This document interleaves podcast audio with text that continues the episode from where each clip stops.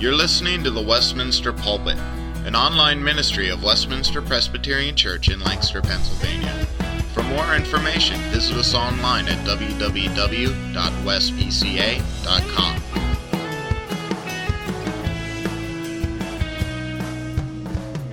In what was suffered for you, and I fill up in my flesh what is still lacking in regard to Christ's afflictions for the sake of his body, which is the church. I have become its servant by the commission God gave me to present to you the Word of God in its fullness, the mystery that has been kept hidden for ages and generations, but now is disclosed to the saints. To them, God has chosen to make known among the Gentiles the glorious riches of this mystery which is Christ in you, the hope of glory. We proclaim him, admonishing and teaching everyone with all wisdom, so that we may present everyone perfect in Christ. To this end, I labor, struggling with all his energy, which so powerfully works in me. And I want you to know how much I am struggling for you and those at Laodicea, and for all who have not met me personally. My purpose is that they may be encouraged in heart and united in love, so they may have the full riches of complete understanding, in order that they may know the mystery of God, namely Christ, in whom are hidden all the treasures of wisdom and knowledge. May God open His Word. He gave it to us first. He needs to bring it alive as we hear it and apply it today. Many of you know the name of Dr. R.C. Sproul, a minister in our denomination, the Presbyterian Church in America. For about 30 years or more, R.C. has become very well known across the nation as a writer, a conference speaker, a producer of teaching videos about doctrine and the Word of God. He's a very gifted communicator who is able to uh, say things often in very dramatic ways that get people's attention. A little story is told about how he once was approached by a student after a lecture, and apparently the student was a little bit in awe of Dr. Sproul as a national figure and speaker. And the student said, Dr. Sproul, what was it like for you back in the days when you were just an ordinary minister? You probably have to know RC a little bit, but he became rather indignant as he responded to this young man. And he said, Just a minister? Please never belittle that calling. Don't you realize that the calling to preach Christ to any group of people, large or small, in this world is the highest office that exists? In fact, God had only one son, and he made him a minister. A similar idea is captured by a saying that I picked up many years ago, and I've never known the source for this, but it means so much to me. I it's the kind of thing I wish I could do calligraphy or something. I would put it on a, a framed little passage for my wall somewhere. The saying goes this way Being called to preach God's gospel of pure grace in Jesus Christ is the sweetest and most privileged labor any person can possibly undertake this side of seeing Him face to face. I believe that, and I live by that. And today, as we come in Colossians, we're looking at the subject of ministry, how God takes His word and applies it through human spokesmen, not necessarily just ordained pastors, but through anybody who makes His word known to people for their lives to be changed. And you could say Paul is turning a little bit introspective as he speaks in verses 24 and following about his own calling and what it means. Now, let me just remind you, because we have to keep this in, in context, it's really important that we do, that from verse 15 onwards in Colossians 1, the focus of this chapter has been on the grandeur of Christ, stressing how his greatness and his supremacy is so huge. It's as if the passage starts at the wide end of the telescope and works down to the narrow end, you might say. Christ is the, the visible image and representation of the invisible God. He's, he's a participant in creation. He is the binding force that holds creation together. And all these great things that have been said that he's the, the Lord over the new creation of the church. And then we've seen that he too is the one who reconciled individual people who were at host- hostile relationship with God. He reconciled them and brought them to be at peace with God. He did all these tremendous things. And now Paul's going to talk about what it means to minister for Christ, to make Christ known. This same grand Lord that he's been talking about up till now. You know, I, I'm sure you do this. I had the TV remote in hand just a few days ago, and I was flipping along looking for something. And uh, happened to be at a time of day when I don't know if there's a particular time of day when there are more numerous religious programs or televangelists evident on the networks, but I happened to see several as I went by. So I thought, you know, I've got some idle time here. I'm just going to look in on these folks. I don't pay very much attention to them, and thought I'd stop for a few minutes and just get a flavor of what they were saying. Not terribly edifying, but at least interesting. And uh, I stopped and listened to two different men and one woman ministering the Word of God in some way. And in each case, I could see very smooth presentations and a glitzy studio and a great setup to uh, communicate from. I could see that their ministry, as they would call it, was really a rather successful business empire. And it made me think about the difference in the ministry of Paul as he wrote in Colossians, because I'd just been working on this passage. For Paul, his ministry was characterized not by millions of viewers or by a great network that could showcase him in video uh, or we put him on the internet or something like that. As a matter of fact, you could say that because of suffering, Paul's studio was a dank prison cell in Rome. And that is where ministry for Christ had put him. Not in a place with glitz or glamour, not in a place where he would you know, send out a fundraising message to build up his empire and his listenership, but a place where he would simply put the whole spotlight on Jesus Christ alone and put it away from himself. And yet, in himself and in what God was doing through him, Christ could be seen. There's a real irony in this passage because just a bit ago, back in verse 22, we had focused on the way in which that speaks of Christ giving his body of flesh, as it says there in verse 22, to reconcile the church, to win the church and put the church at peace with God.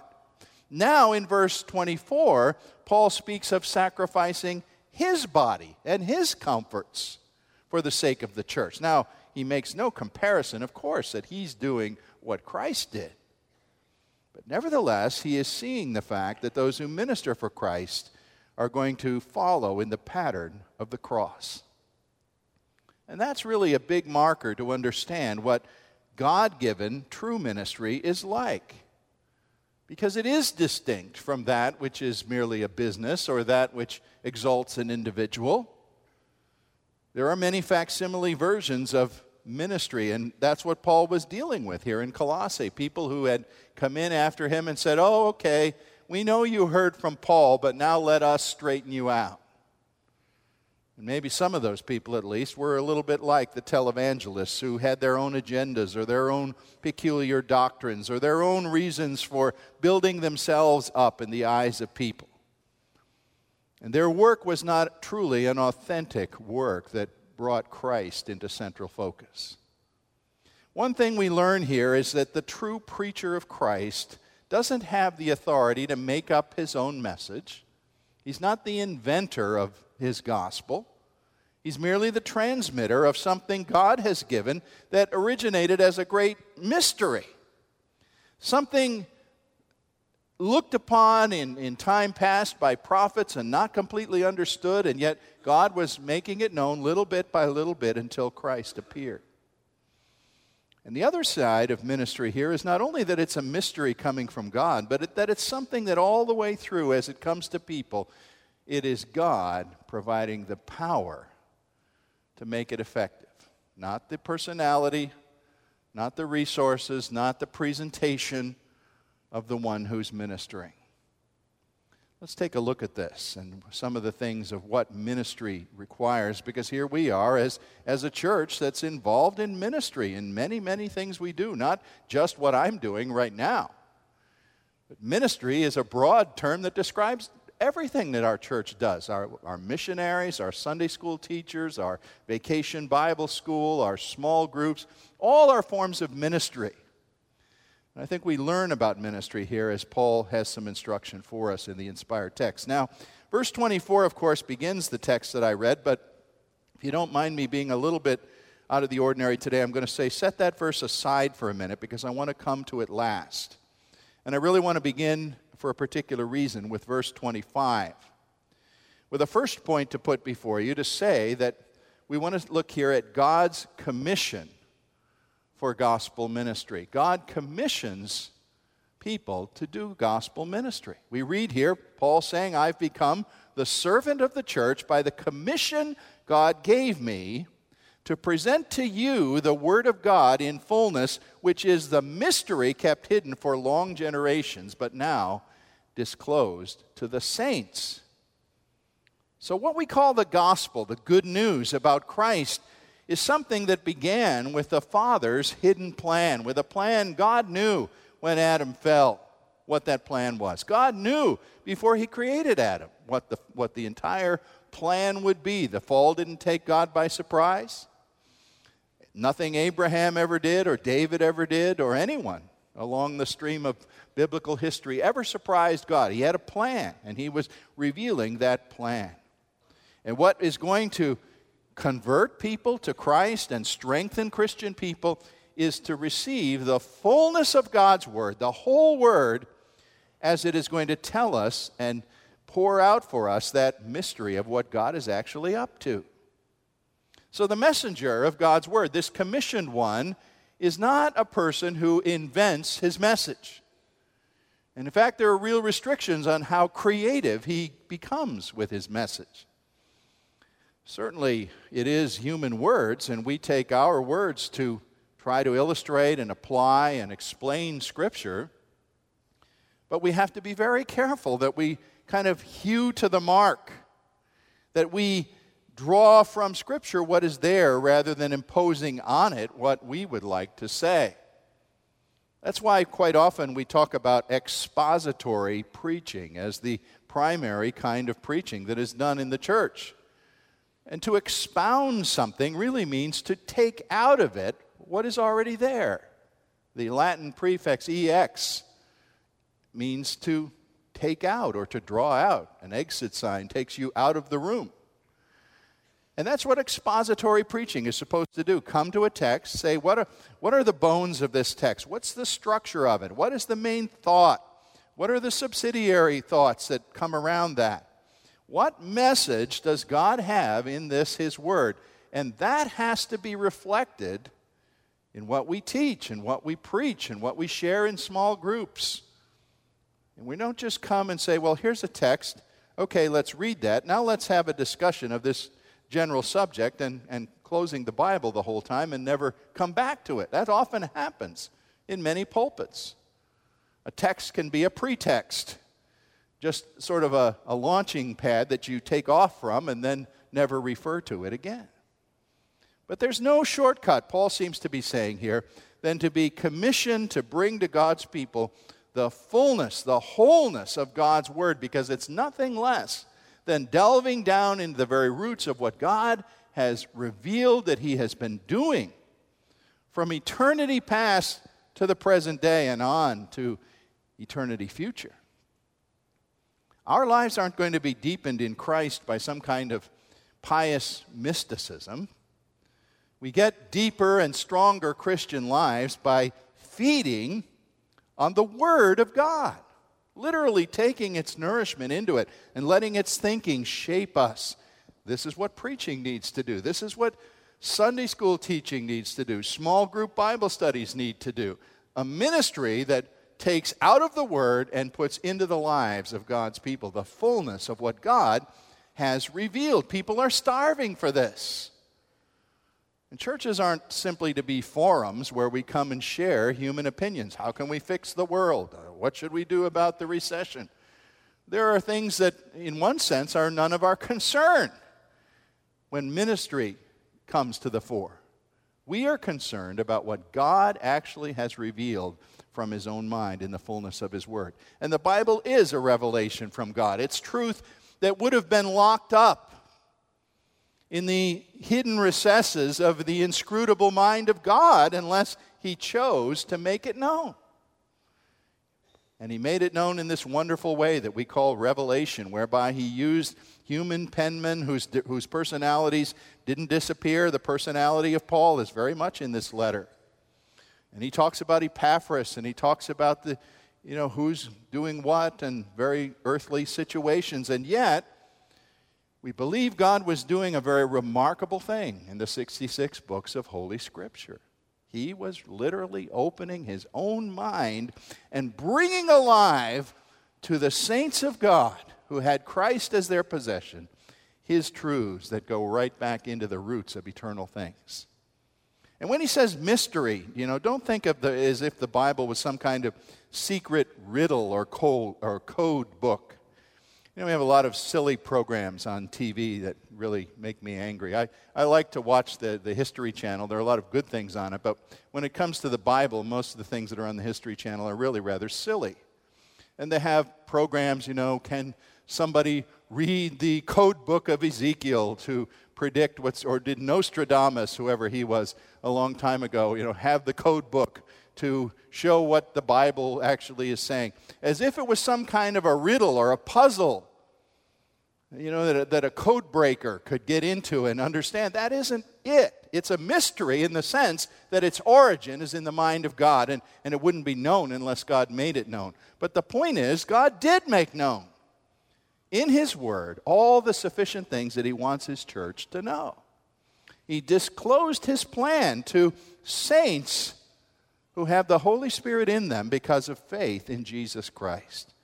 And so it's not as if this is a mystery like some secret society. You know, the Masons or other secret societies have different documents and rituals and things that aren't revealed to outsiders. And it's not as though we say, oh, well, you know, you have the secret book, you have the code. That isn't it. In exclusiveness isn't it at all. In fact, it's about inclusiveness because the emphasis here is on a mystery made known. And Paul says, look in verse 27. The, the mystery that's been made known is that the Gentiles share in the glorious riches of this mystery, which is Christ in you. In other words, if you were thinking this was something just for Jews because it was introduced by the Old Testament, no, God is very inclusive about revealing his mystery and bringing into it Gentile believers and Jews to make one people who now are his new creation, his church, called by Jesus Christ. So, in all this, Paul's talking about his commission to gospel ministry. He's saying, I'm like a town crier. In the old days, the crier who went out into the town square announcing some kind of news or calling the people to a meeting or something of that kind. Here's Paul announcing the mystery of the ages, God's own truth made known. And God especially unfolds this and reveals it to those who come to him in Jesus Christ, that they might have a full understanding and a clear knowledge of what it is he's doing in history. Well, let's go on in the second place, because after speaking about God's commission for gospel ministry, I think our text next talks about God's goals for gospel ministry. You know how today every organization, practically, and you encounter this in business or wherever, has to have a purpose statement or a mission. I, have always thought it's interesting that corporations have a mission statement. I always thought that was a church term, but corporations have them. What's our mission? What are we trying to accomplish? What are we here for? Let's define it in a, in a few sentences or a paragraph or two. And we do this as a church. It's right on the front page of our bulletin, our Westminster Bulletin. Every Sunday we try to say, here's our purpose. Here's what we think we are to be all about. Well, I'm suggesting that some of the purpose of God for gospel ministry is announced here, especially in verses 27 and 28. And this sentence in particular God has made known the glorious riches of this mystery, which is, and after he says which is, he's telling you the goal Christ in you, the hope of glory. That's one of the great phrases of the New Testament. Christ in you, the hope of glory. That's God's goal. That Christ would become resident and be formed in you, and that there would be hope dwelling in you that would lead you all the way to that eternal glory which is promised to you that you will share because of the work of Jesus. Now, again, let me remind you of the context here because it's so important. Consider once more about the significance of who Christ is. He's the creator, He's the image of the invisible God. He's the Lord of His church. He's the one who went to the cross and paid for men to be reconciled. All those great things that were said about Him beginning in verse 15. You have to keep those in mind and to believe that He holds the universe together. He's its source, He's its end. And now you're being told this same Christ dwells in you if you trust in him. Not the memory of some Palestinian man who lived centuries ago. This living Lord Christ lives in you. And his dwelling within you represents the steadfast hope of sharing in final glory with God. That's a tremendous phrase Christ in you the hope of glory. It almost summarizes everything that Christianity is. Christ in you, the hope of glory. After all, doesn't this just echo what Jesus said he would do? He said to his disciples, I will come and dwell with you, and you will dwell with me and be in me. I will be with you, he said, to the end of the age. In Ephesians, which is very much a parallel letter to Colossians, written at a similar time, Ephesians 2:22 has Paul right there. In Christ you believers are being built together to become a dwelling in which God lives by his spirit. And he says it again in 3:17 of Ephesians that Christ may dwell in your hearts by faith. This is an astounding thing. It's not just a figure of speech. We're being told that the fullest expression of the invisible God, Jesus Christ, the Lord of everything, designs to and desires to reside somehow by this mystery of salvation and indwelling. He will reside in the life of imperfect sinners like you and me. When you consider that He is the fullness of the power and the glory of God, that's a tremendous thing we are able to be united with all that God is in His perfection by trusting in Christ and being new creations in Him. And so we have firm hope of the future. Just one word for it is here glory. Glory. That's the only word Paul needs to represent the whole future with Christ. Heaven. Being presented with Him, living in intimacy with Him, seeing Him face to face, all that is summarized by glory. The great gift of having Christ resident in your life is to know that you will dwell secure beyond death in glory. But this passage is even a little more explicit about God's purposes as you go to the end of verse 28. For here it says something just a little more. It's not a different turn exactly, but just a refinement of that statement Christ in you, the hope of glory. And we read this that Paul says by his ministry, here's his hope, here's what he sees God fulfilling. Quote, that we may present everyone perfect in Christ. Now, the word perfect there means fully mature, blameless, totally established, without any fault. The judgment seat of God is in mind. That we can present those who hear this gospel to God perfect. You know, it's almost time for college and university graduations in just a few weeks. Maybe you have somebody participating in that, and you'll be at such a ceremony soon. And high school graduations come along soon after. But the college graduations, I think, are always pretty much marked by a standard moment in the ceremony after some preliminaries. Usually it's the academic dean who will stand up to say something like this Mr. President, addressing the president of the college, I now present the graduating class to receive their degrees.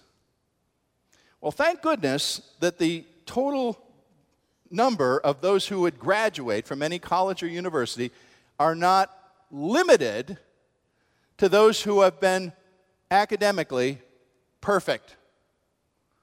You know, if the implication was, I now present those who have a 4.0 average and got only A's in every course, including gym, all the way through, here they are, it would be a far smaller group than the mass that is usually presented for graduation. And thank goodness that you you're not required to have that. You're not required to be perfect to be a graduate.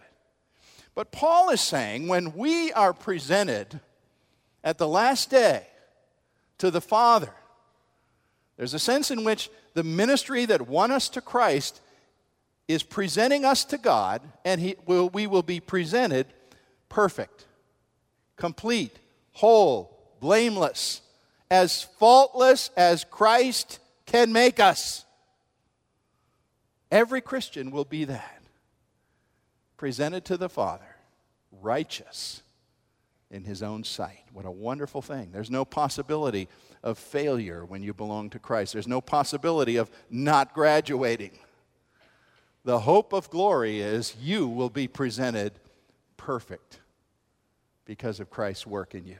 I love the benediction Paul used in 1 Thessalonians 5:23 where he says this, "May God himself, the God of peace, sanctify you through and through, and may your whole spirit and soul and body be kept blameless at the coming of the Lord Jesus." That's the goal of gospel ministry. But finally, this point. The third point I would give to you, I label this way I call it the energetic struggle of gospel ministry. Now, I've told you oh, that this is based on Christ's work, it's God's revelation, it's God's goal that's being accomplished. It all sounds like it should be easy and smooth. But now I put you back in verse 24 that I skipped at the beginning because it's an important verse, and we'll look at it here. And look at how Paul opened this passage that probably is set off as a new paragraph in your Bible because it is a slight transition from verse 23. He says this Now I rejoice in what was suffered for you. That's the suffering of Christ, okay? What was suffered for you? Christ. And I fill up in my flesh what is still lacking in regard to Christ's afflictions for the sake of his body which is the church. Boy, that sounds curious, doesn't it? It not only sounds curious, it almost sounds blasphemous. If you read it the wrong way, you could say uh, that Paul is telling you here, well, Christ is the one who saves you, but you know, he, he didn't do something and now I'll do it for you. Well, we know he's not saying that. Because if he were, he'd be denying everything else he says, not only in this letter, but many others, about the complete sufficiency of the work of Christ and the atonement of Christ.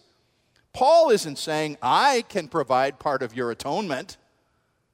Heavens, he would have been horrified. I think he uses this device of speech to get attention when he says, I'm filling up in my flesh what is lacking. What he means is, that communicating the message of a suffering Christ involves suffering for the communicator and for those who receive it.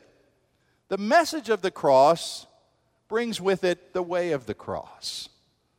And there are many passages of Scripture that remind us that suffering comes when we accept this Jesus Christ who suffered on our behalf. In fact, suffering is a sure mark that we belong to Christ. If they treated me this way, he said, they're going to treat you the same way.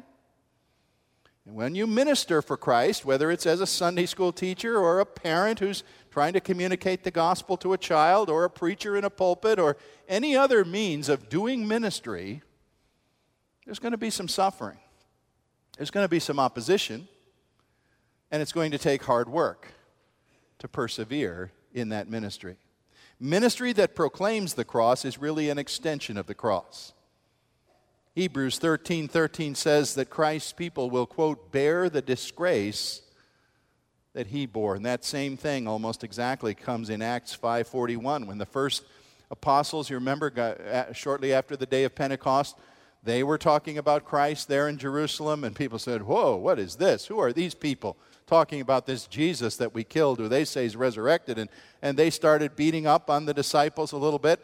And after those first beatings and warnings and so on, the apostles went out acts 5.41 says they rejoiced because they had been counted worthy of suffering for the name of christ they were saying we must belong to him because we're being treated exactly the way he was in 20th century china it's been said and you know we think china is just such a modern country and it's emerged into modern markets and all that but i'll tell you Christianity is still suffering in China and yet growing as it suffers.